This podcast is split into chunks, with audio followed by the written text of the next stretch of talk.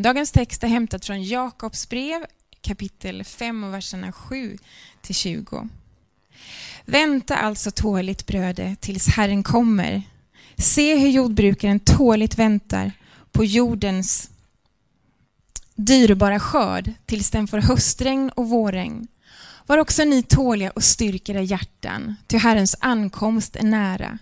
Klaga inte på varandra bröder, så blir ni inte dömda. Se, domaren står utanför dörren. Brödet ta profeterna som talade i Herrens namn till föredömen i att tåligt uthärda lidanden. Vi prisar de saliga som håller ut. Ni har hört om Jobs uthållighet och sett hur Herren till slut handlade med honom. Herren är rik på kärlek och barmhärtighet. Framför allt, mina bröder, svär inte vare sig vid himlen eller vid jorden eller vid något annat. Låt ett ja vara ja och ett nej vara nej, så att ni inte drabbas av domen. Och får någon av er lida, så skall han be, och är någon glad ska han sjunga lovsånger. Och är någon bland er sjuk ska han kalla på församlingens äldste, och de ska be över honom och i Herrens namn smörja honom med olja. Trons bön skall bota den sjuke, och Herren ska resa upp honom och har han begått synder ska han få förlåtelse för dem. Bekänn alltså era synder för varandra och be för varandra så att ni blir botade. Mycket mäktig och verksam är en rättfärdig människas bön. Elias som också fick lida bad en bön att det inte skulle regna och det regnade inte över landet under tre år och sex månader. Och när han sen bad igen gav himlen regn och jorden bar sin gröda. Mina bröder, om någon bland er kommer bort från sanningen och någon för honom tillbaka, så skall denne veta att den som återför en syndare från hans villoväg frälser hans själ från döden och överskyler många synder. Det är Guds ord till oss idag. Varsågoda och sitt och välkommen fram Daniel Stenmark. Tack. För ett tag sedan så blev vi med, eller två år sedan tror jag, så blev vi med båt. Eh, och eh, det var helt enkelt inte bättre än så än att eh, det var en, ett par vänner till oss, Jonte och Fredrika, som hade båt redan, så var vi ute med dem och så smittade de av sig. Deras passion och glädje eh, smittade av sig. Och jag tror även att eh, vädret de dygnen vi var ute med dem eh, för några år sedan, eh, ute i den svenska skärgården, 30 grader varmt, inte ett moln på himlen. Det gjorde nog sitt till, tror jag, också. Eh, men det som är häftigt och spännande, när vi blev med båt så öppnades det en helt ny värld som jag inte visste fanns. Och jag blev plötsligt medveten om en massa saker som jag aldrig hade lagt en enda sekund på att fundera över. Ehm, hur saker och ting ska funka vid sjösättning av en båt i en båtklubb. Vad är det som gäller? Eh, vad är det som gäller vid upptagning? Hur lägger man bäst till vid klipporna i skärgården? Hur funkar det med vädret och vinden? Hur påverkar det oss i båten? Eh, man får läsa vädret och väderrapporter, säkerhetsfrågor, lära sig olika knopar, man behöver lära sig hur motorn ska konserveras inför vintern. Och så vidare. Det är viktiga grejer. Det är, vi har lite olika prioriteringar i vår familj, eh, som, som ibland framgår. En annan sån här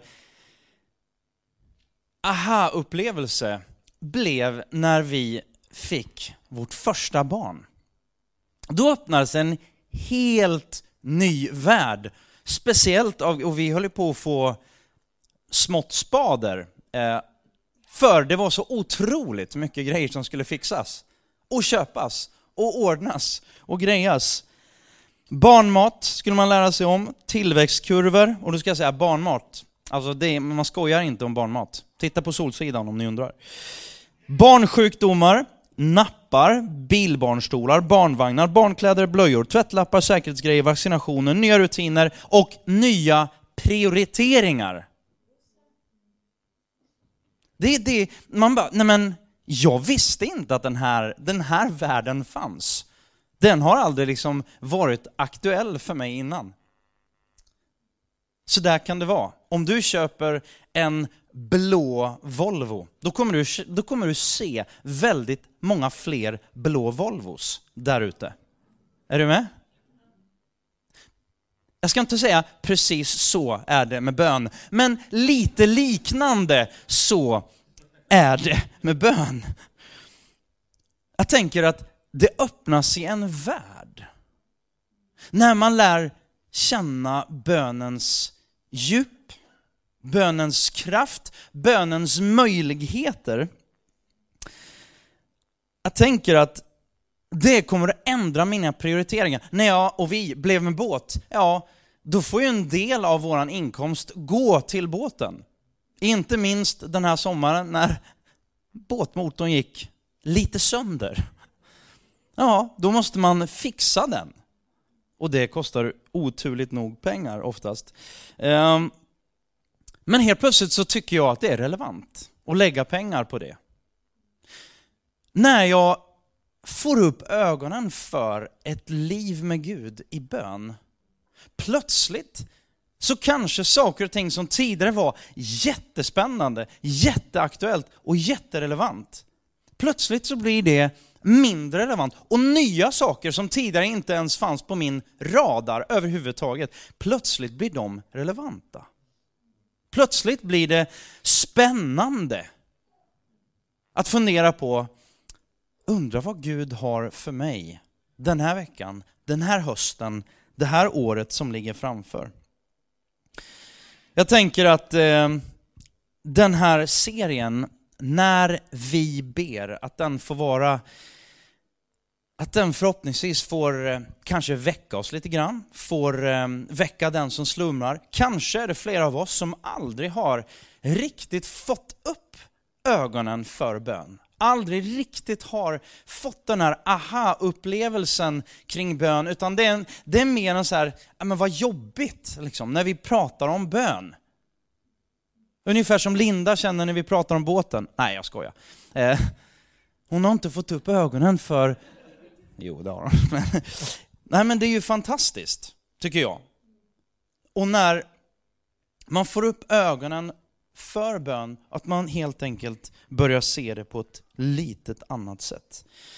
Ehm, jag inser att vi inte kommer göra hela, liksom, vad ska man säga, hela läran om, eller området som har med bön att göra, och Bibelns förkunnelse och berättelse undervisning om bön. Det finns ju inte en möjlighet att, att göra det någon slags rättvisa på tre veckor. Det skulle ta ett helt liv och ändå skulle vi inte kunna eh, liksom, undersöka hela djupet i, i, i bön. Men förhoppningsvis så kommer det åtminstone börja öppna en ny värld för oss.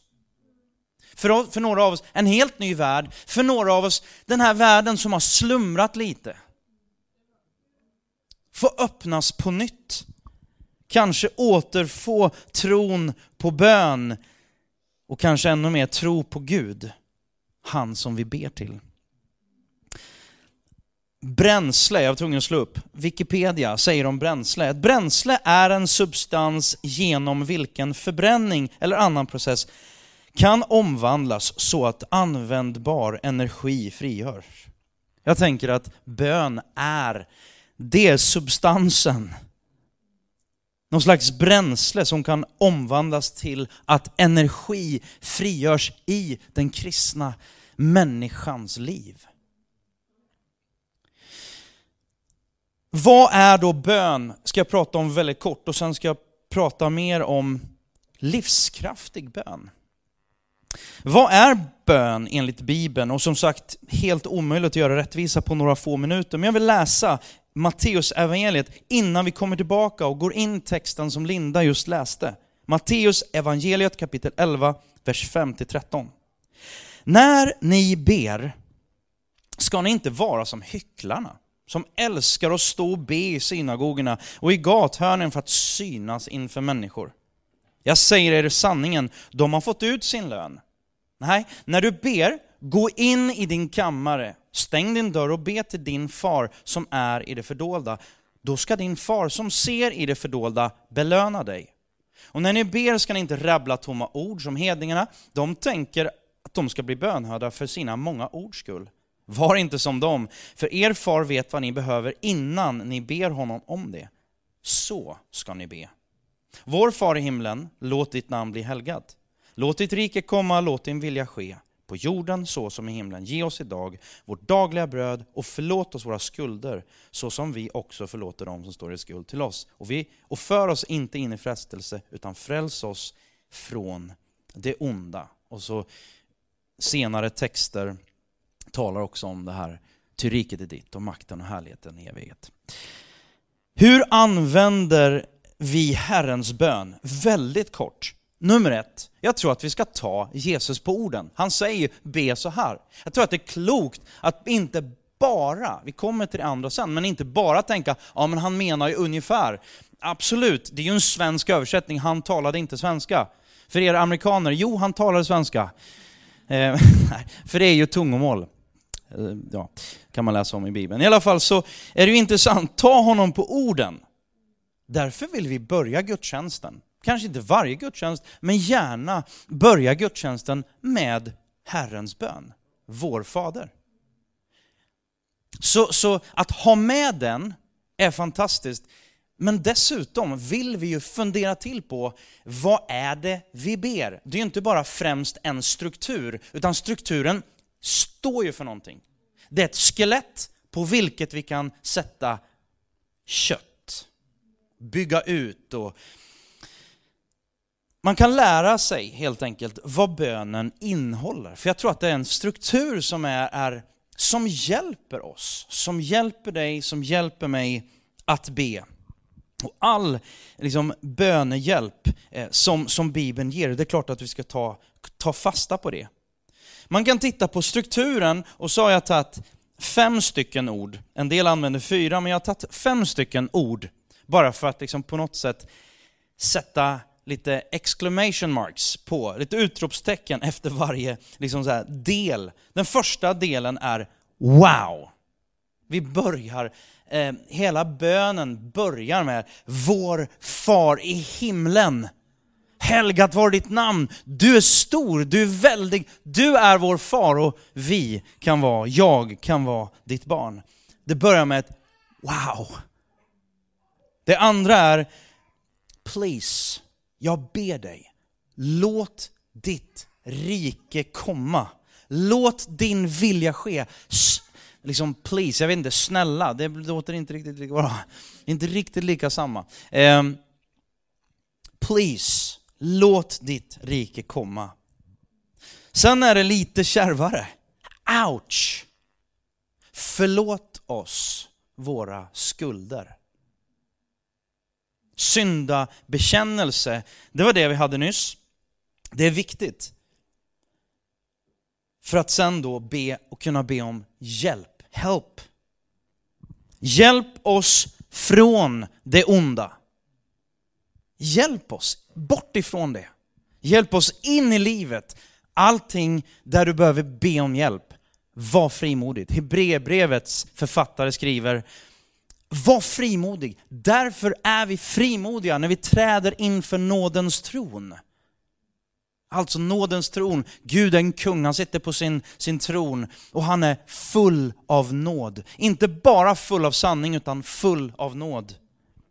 Och sen till slut, thanks, för riket är ditt och makten och äran i evighet. Amen. Tack. Det är läge att inför Gud bara tacka honom. Tacka honom för allt han ger. Jag vill bara ta kort, om vi säger wow till våran far i himlen. Så vi har alltså wow, please, ouch, help, thanks. Det är någon slags struktur eh, där vi får komma och vi får upphöja. Men om vi ska upphöja vår far i himlen, det råder tyvärr lite förvirring det gör det nog, det gör det nog på, på många håll och det är ingen av oss som helt, ja men jag, jag, det är svartvitt här, det är klart och tydligt allting. Eh, då ska du nog dra öronen åt dig om, om det är någon som kommer med den liksom, stilen så. Men någonstans så, så är Jesus, eller inte bara någonstans, på ganska många punkter så är Jesus väldigt tydlig. en sån, ett sånt eh, ställe där Jesus är väldigt tydligt, tydlig är i Johannes evangeliet. Vi börjar kapitel 1, vers 12. Vem får kalla honom far? Alltså, kan alla bara säga Gud far? Mm, vår far i himlen. Utifrån ett perspektiv så har Gud skapat alla människor. Och därmed, rent, alltså han har ju skapat oss, han är vår far, vår skapare. Så ja, ur, ur det perspektivet, men ur det perspektivet, när Jesus säger låt oss be till vår, han säger ofta, min himmelske far. Er himmelske far i, liksom, ja, er far i himlen, men, men er himmelske far som, som, som älskar er. Kapitel 1, vers 12 då. Åt alla som tog emot honom, och det är alltså Jesus själv. Åt alla som tog emot Jesus gav han rätten att bli Guds barn åt dem som tror på hans namn. Vi går 14 kapitel, eh, det 14 kapitlet, ehm, vers 5 och 6. Thomas, en av lärjungarna, han säger och frågar, Herre, vi vet inte vart du går, hur ska vi då känna vägen? Jesus sa till honom, jag är vägen, sanningen och livet. Ingen kommer till Fadern utom genom mig. Har ni lärt känna mig ska ni också lära känna min far. Så det Jesus säger, har du tagit emot Jesus, ja då kan du vara frimodig och kalla honom för din far. Och du kan kalla dig för ett Guds barn. Och när en kristen ber, då behöver vi, då säger Jesus, börja med att påminna er om. Det är ju inte så att vi behöver påminna Gud om att han är vår far, men vi behöver påminna oss själva om att vi är Guds barn. Det är liksom utgångsläget. Det är som att du är, du är i en, match, du är i något idrottssammanhang och du har så du har så fruktansvärt långt försprång. Ett ointagligt försprång. Du måste fortsätta att kämpa. Vi fortsätter att kämpa här i livet. Men utifrån en position av det vi är Guds barn. Vad är bön? Ja, som bränslet i en bil eller som andningen för det biologiska livet. Likadant och lika viktigt är bönen och tillbedjan för det andliga livet, för det inre livet. Jag tänker på kärleken och samtalet mellan två, två människor som, som älskar varandra, antingen vänner eller makar eller eh, föräldrar, barn eller vad det nu är för någonting. Samtalet, kommunikationen, relationen du har ingen relation utan någon slags kommunikation. Finns ingen relation utan kommunikation. Bön är och utgör liksom mycket av relationen med Gud. En människas pågående samtal med Gud. Vad är bön? En människas pågående samtal med Gud. Jag gillar det där, pågående samtal med Gud. Det är inte bara hej, jag ber på söndag liksom ett par, par, par timmar och sen så blir det paus. Pågående. Inte bara tala till Gud, utan ta tid för att lyssna in Gud. Bön. Umgänge med Gud och jag tror att, alltså det talas, i min värld, det talas alldeles för lite om umgänget med Gud. Att umgås med Gud. Han är inte en människa, det gör skriften väldigt tydlig. Han är inte en människa, han är inte våran lilla snuttetomte, om det finns något sånt ord.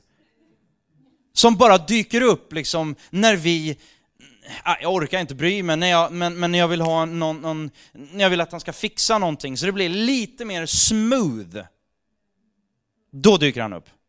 Den typen av, av gudsbild, den ser vi inte i skriften överhuvudtaget. Däremot ser vi Och Jesus introducerar det här konceptet far. Plötsligt är vi familj med Gud. Vi har fortfarande en, en, vi, vi tillber fortfarande Gud som är långt borta, ändå är han oerhört nära. Närmare än en broder, närmare än vårt eget skinn. Relationen med Gud. Han som har skapat dig, han som har skapat universum, han vill ha en relation med dig. Det är, jag tycker det är, det är svårt att ta in. Det är svårt nästan bara, men menar du allvar, på riktigt? Är du inte lite bara så här, du är lite förd bakom ljuset? Det här låter ju som, ja men vilken skön tanke, lite opium för folket så. Men Bibeln säger att det är så. Det står att Jesus han, han gick avsides och tog tid för Gud och det var faktiskt i det sammanhanget som lärjungarna sa, men Jesus vi ser ju att, okej, okay, vi har bett och vi har liksom bett till Gud och vi, vi fattar att det är bra. Men vi ser nu och vi upplever och vi bara vet instinktivt när vi ser dig be att vi kan inte be. Inte på det sättet du pratar. Helt plötsligt fanns det en annan värld för Jesus som lärjungarna inte alls förstod, förstod men de ville förstå. Och därför sa de, lär oss att be. Bön, det är också arbete. Och det talar vi också alldeles för lite om. Jag tittade på, på det står en massa bra saker på, på Svenska kyrkans hemsida. Men, men de talade alldeles för lite om att bön också är arbete. Det är väldigt ofta vi eh, och, och, för att inte kritisera bara Svenska kyrkan så kan jag säga så här, om du går in på vår hemsida så hittar du ingenting om bön, så att eh, liksom, vi benchmarkar lite. Så jag, hack, jag kastar inte gla, äh, sten i glashus, det gjorde jag kanske lite, men, men, men, men bara för att nämna det, att det är viktigt också att inte bara jag och mig och Gud och jag ensam, och vi ska komma till det också, men bön är också arbete. Det arbetar för andra. Kolosserbrevet 4, 12-13. Det Paulus skriver, han skriver om en av sina medarbetare. Epafras, som är en av er, hälsar. Han är Kristi Jesu tjänare som ständigt kämpar för er i sina böner. För att ni ska stå fasta, fullkomliga och fullt övertygade om hela Guds vilja. Jag tycker det är skönt. Jag kan intyga hur hårt han arbetar för er och för dem i Laodikea och Hierapolis. Genom bön så för vi förändrar. Vi ändrar på förutsättningar, vi ändrar på världen, vi ändrar på situationer. Vi arbetar, vi kan arbeta i bön. Och så kan vi be och arbeta och det ska vi prata om mer nästa vecka. Spurgeon, Charles Haddon Spurgeon, en engelsk predikant på 1800-talet, var det slutet av 1700-talet, in på 1800-talet, eller var det 1800-talet in på 1900-talet? Jag, jag glömmer bort nu. Men Spurgeon, engelsk predikant, han sa så här, att be, det är att gå in i Guds skattkammare och där samla rikedomar ur ett outtömligt förråd. Ville, våran minsta, sex år, nyss börjat skolan, eller han börjar förs förskoleklass, han går på skattkistan. Han älskar pirater och skattkistor och grejer sådär. Kanske vi också skulle inse att det finns skattkistor, ett outtömligt förråd. En annan engelsman, C.S. Lewis, som levde för inte så länge sedan, han skriver så här, vi måste lägga fram för honom, alltså Gud, vad som finns i oss, inte vad som borde borde vara i oss. C.S. Lewis. Jesus han vänder sig gång på gång specifikt till Fadern. I Johannes evangelium kapitel 5 så säger han Amen, amen säger Sonen kan inte göra något av sig själv, utan endast det han ser Fadern göra. Ty vad Fadern gör, det gör Sonen. Fadern älskar Sonen och visar honom allt vad han själv gör. Om Jesus, Guds son, behövde be, så tror jag att vi också mår bra av att be och behöver be. Bön tillsammans med andra Kanske både bönarbete, men också bara ren tillbedjan som vi gjorde alldeles nyss. Bön och lovsång, bön och tillbedjan. Apostlärningarna 2.42. De höll troget fast vid apostlarnas undervisning, vid gemenskapen, brödsbrytelsen och bönerna. Tillsammans. Finns inget bara jag och Jesus alone, endast. Uthållighet i bön. Nu går vi till Jakobs brev kapitel 5, här 7-11. Vänta alltså tåligt bröder tills Herren kommer. Var också ni tåliga och styrk era hjärtan. Ta profeterna som talade i Herrens namn till föredömen i att tåligt uthärda lidanden. Vi prisar de saliga som håller ut. Ni har hört om Jobs uthållighet och ni har sett hur Herren till slut handlade med honom. Herren är rik på kärlek och barmhärtighet. Allt som ska ge långvarig eller långsiktig frukt, allt sånt kräver uthållighet. Det finns inga, det finns inga långsiktigt liksom bara genvägar. kommer aldrig att funka. En del de läser om, om stora idrottsmän och kanske artister eller eh, ja, vad det nu är för någonting. Men om du ska hålla, om du ska hålla i längden, ja det, finns, det finns dagsländor. Som har dykt upp på Youtube, upp ena dagen, ner femte dagen kanske, för att inte säga andra dagen. Men det finns de som bara fortsätter, som nöter på och som bygger, som bygger långsiktigt och bara, bara fortsätter att mata på. Jag, jag har nämnt henne flera gånger, men jag är fascinerad. Jag, jag, jag, kanske är det att hon, hon är så tydligt norrländsk. Charlotte Kalla. Alltså det finns någonting i idrottsmän, kanske inte alla, där det inte främst handlar om att vara flashig. Där det inte främst handlar om bara att tjäna de stora pengarna. Då skulle man nog välja en annan sport än, än skidor, speciellt i Sverige, men även internationellt.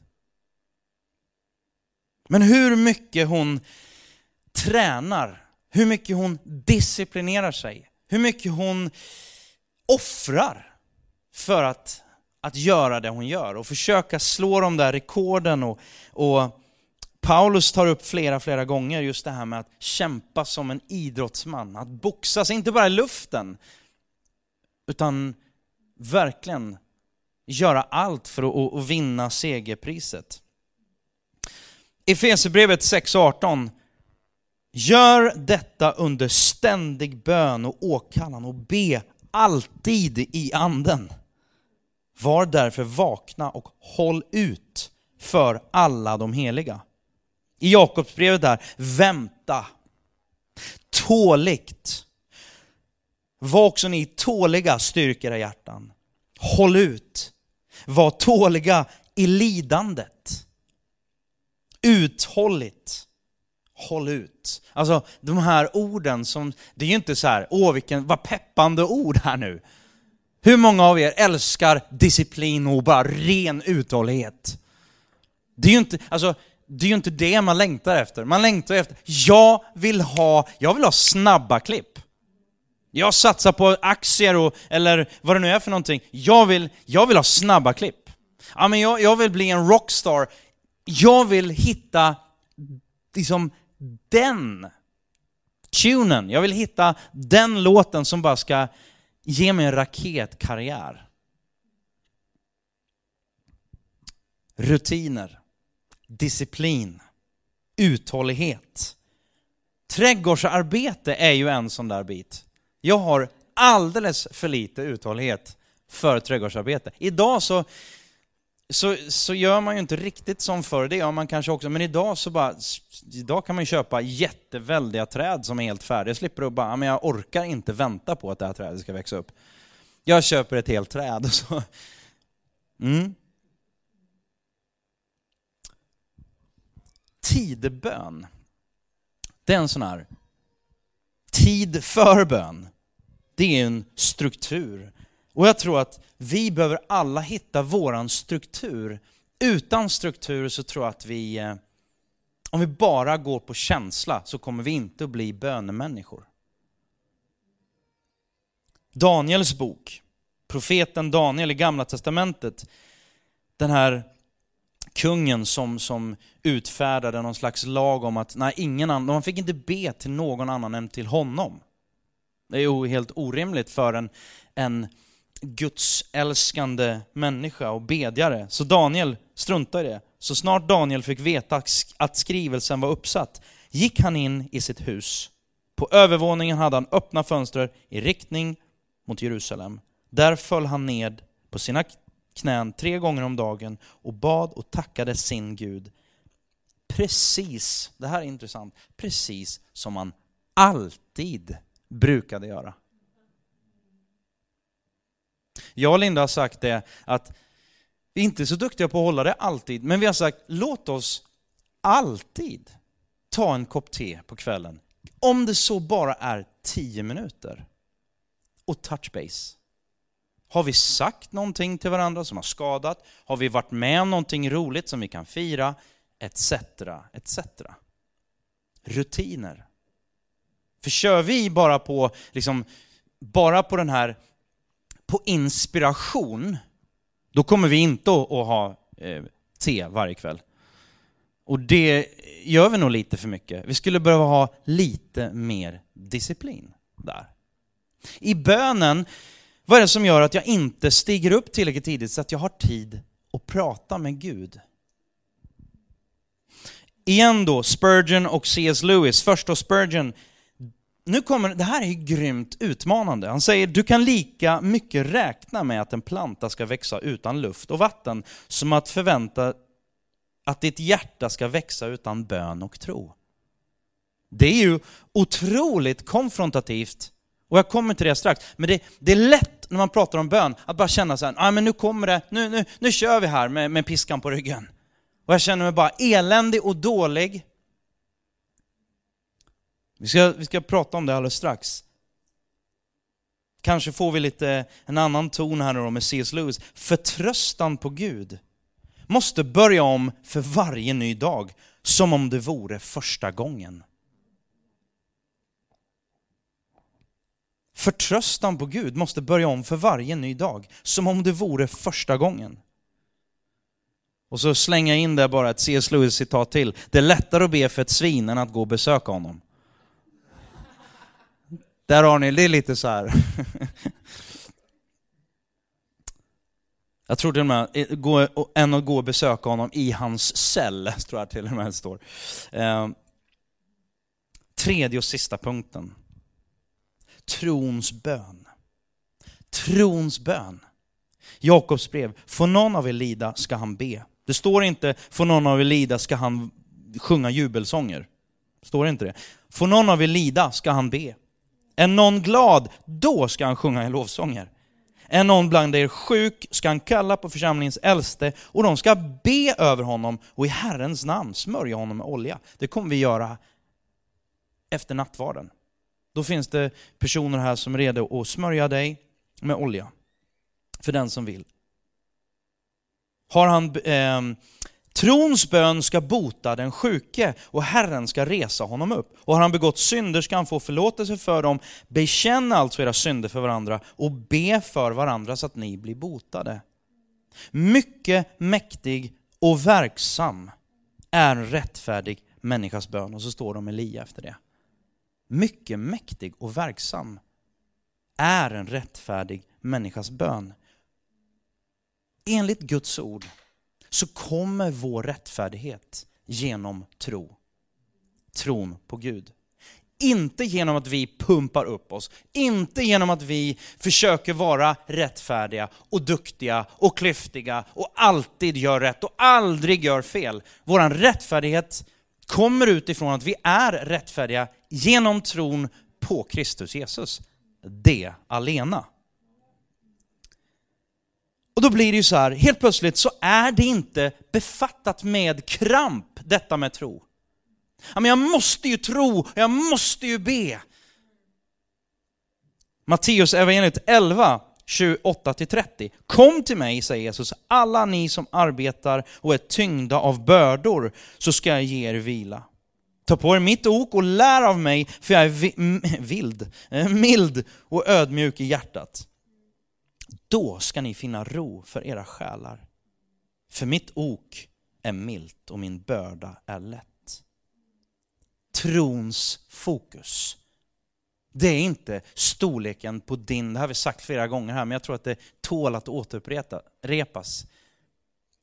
Storleken på din tro, det är inte det som är, det är inte det som är i fokus. Det som är i fokus är, vem är det du tror på? Bön, det finns många som ber.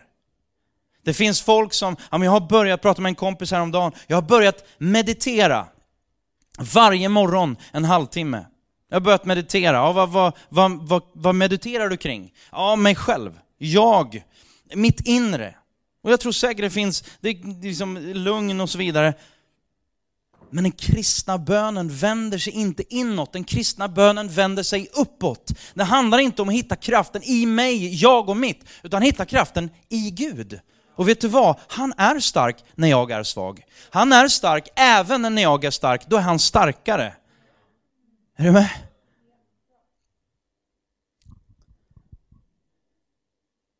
Väntan och förväntan. Jag hade en, en, för ett tag sedan så, jag blev så otroligt glad.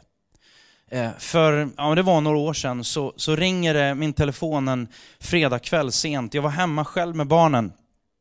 Och höll på liksom vid sjutiden och skulle börja rodda och lägga dem och så vidare. Och så ringer telefonen det var min chef som ringde.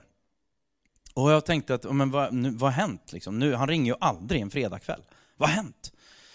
Och så, eh, jag, jag svarar snabbt, jag ringer om fem minuter. Och så får jag, jag sätter barnen framför barnvakten, tvn. Eh, jag bara.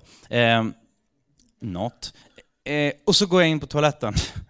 Ställer mig på toaletten och bara, okej, okay, okay. Så ringer jag och så säger han bara, jag måste prata med dig nu. Vad, vad bra att du kunde ringa. Och så säger han bara så du, jag tror att jag har en hälsning till dig. Ha förtroende för Gud. Och så, så pratade han lite till och sen så la vi på. Förtroende, alltså det är tro. Att ha förtroende för Gud. Jesus hade förtroende för Gud. Han hade förtroende för att Gud skulle visa sig vara den han hela tiden hade sagt att han var. Han hade så stort förtroende för Gud så att han till och med var villig att dö för den tron.